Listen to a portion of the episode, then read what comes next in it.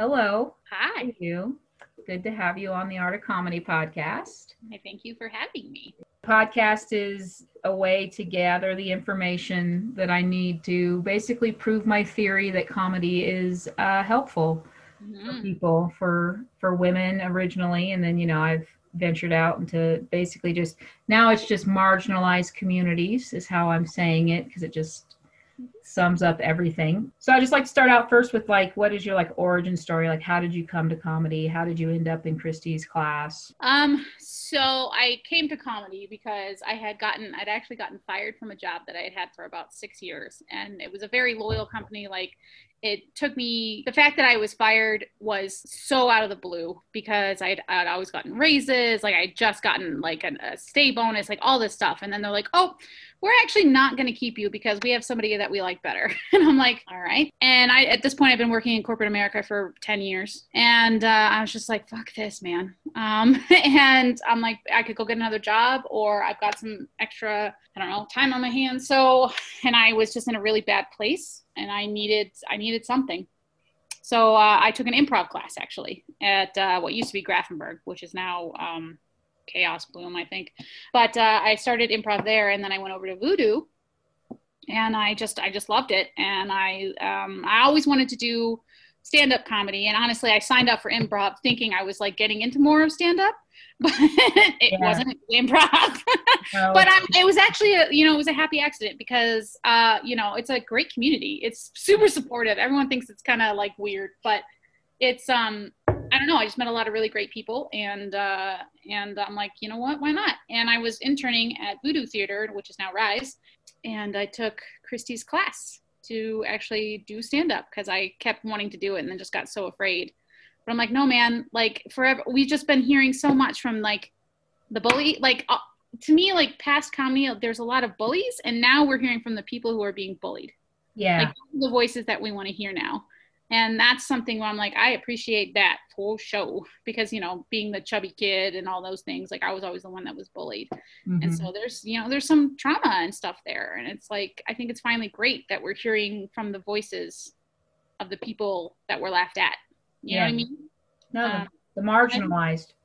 In- indeed Yes. and i think that that's a really great sway in comedy and so Rise theater is saying like invest in the future of comedy not the past right because that is the future like we don't want to hear from the machismo like That's don't know. why I'm working with them. That's why I'm sending people to their classes. Is because exactly I know. and and honestly comedy has been um i mean it's been a, a, a saving grace in my life because i mean I- humor is always how i've dealt with trauma um, just because again as the fat girl that's what you do you're supposed to be the funny one and you're supposed Yeah. to laugh off all your jokes but um but so to turn that in a way where you can control the humor and where it's it's it's empowering empowering yeah. so that's kind of like my origin story. I've always been a big fan of comedy. Um, like I remember I used to watch SNL um, as a as a kid, like starting at like four or five o'clock, or Yeah. four or five years old, because like my kid, my parents would just like set me in front of the TV and be like, Yep. "Here Same. you go." So that's what I grew up on. Uh huh. Me So- too. So yeah, so that's that's where I that's how I kind of started, and that's here I am. I honestly hadn't really ever thought about stand up that much before I tried it. Mm. Um, my brother was a comedian, and then I hung out with the comedians a few times, and then I said I'm going to try it.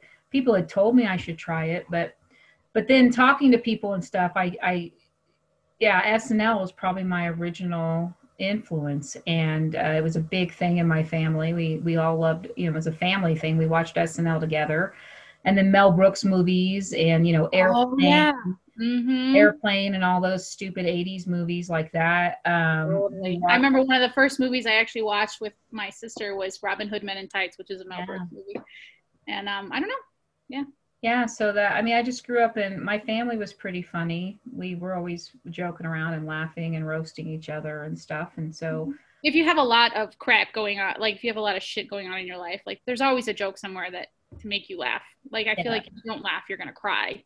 And well we were super poor and my parents weren't really good at talking about bad things.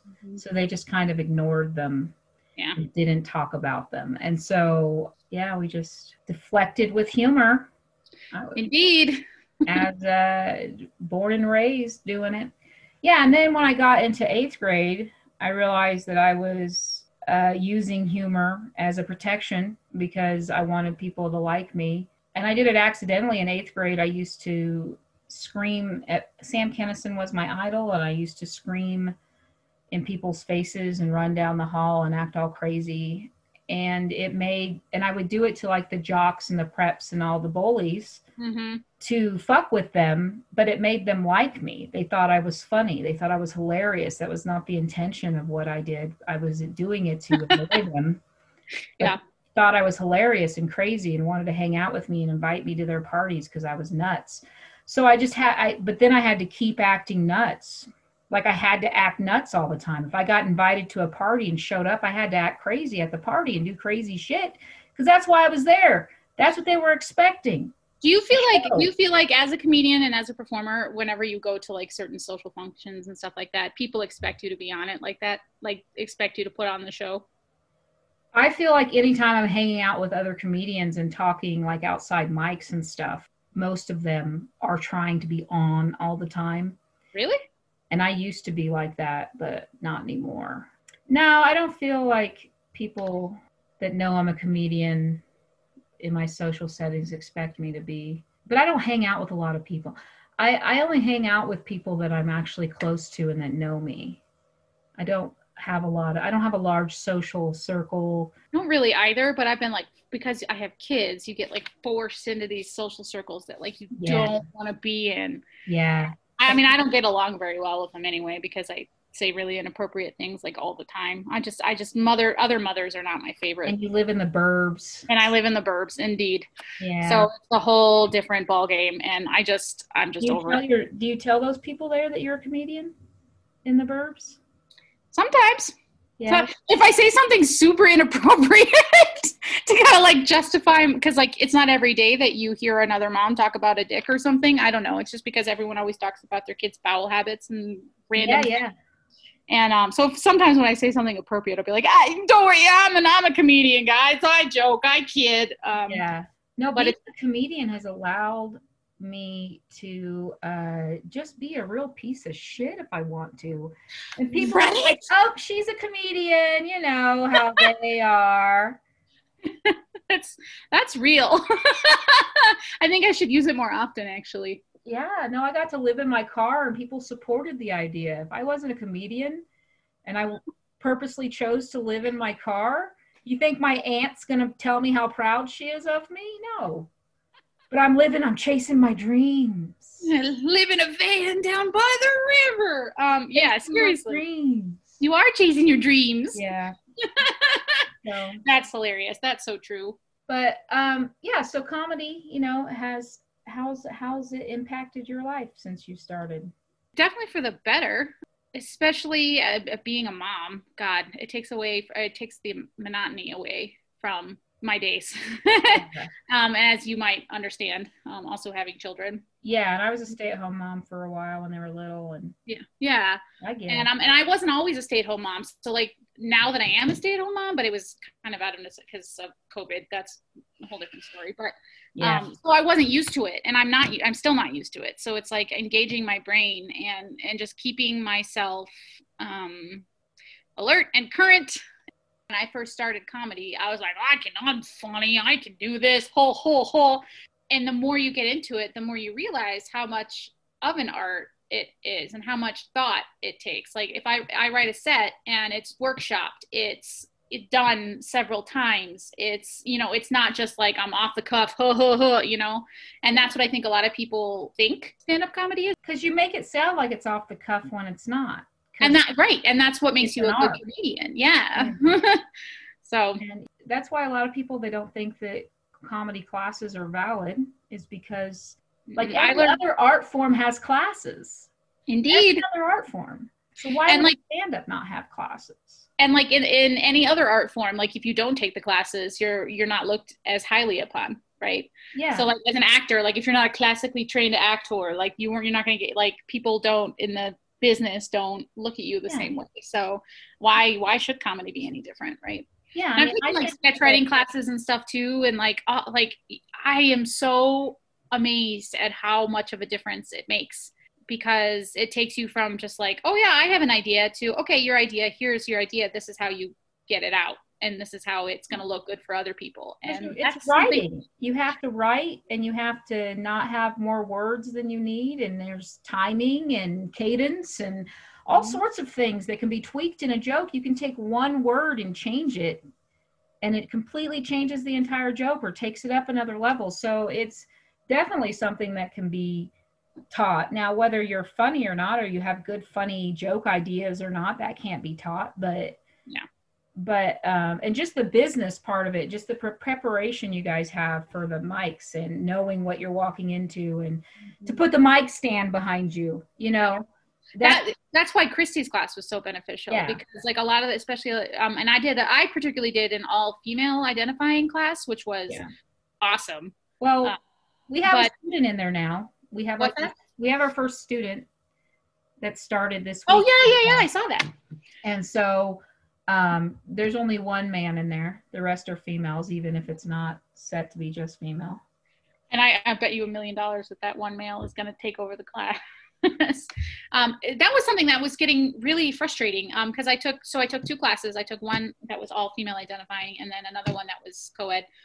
And sure as shit, the one dude, or there were two dudes, but the one that was in there was trying to tell the instructor how to do comedy. like, I know. And he's like, well, I find that this and this and this and this. And Christy was just like, okay, cool, let's move on.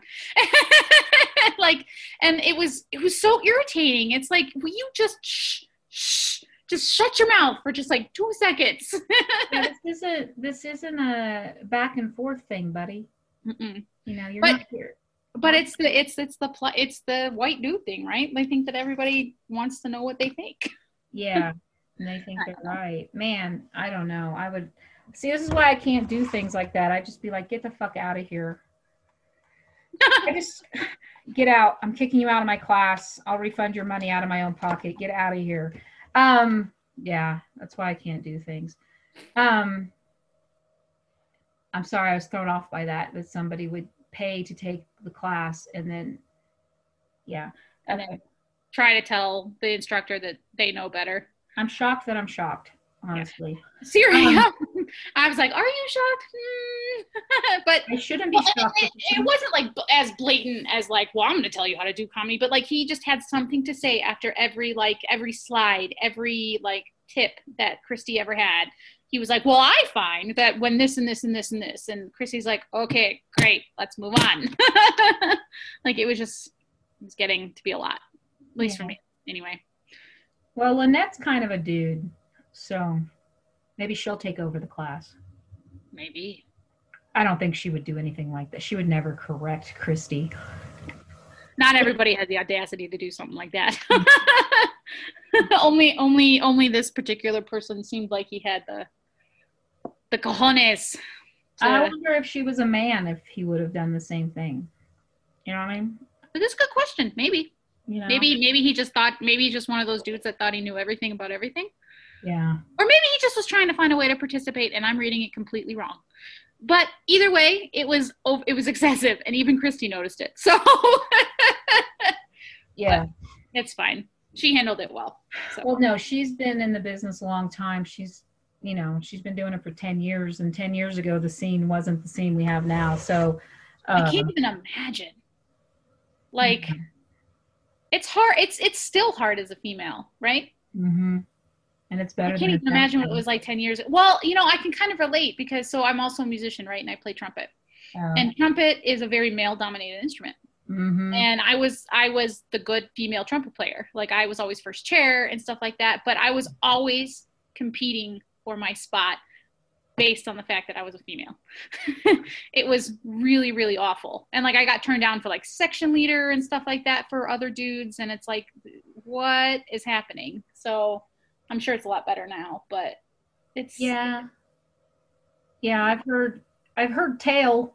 You know, I mean I've talked to women that have been in the business for 20 years and you know, 20 years ago it was really bad. And so, you know, it's getting better. There's always going to be work to do, unfortunately but you know, I'm hoping that you know. When are we gonna have to stop working twice as hard as all the dudes?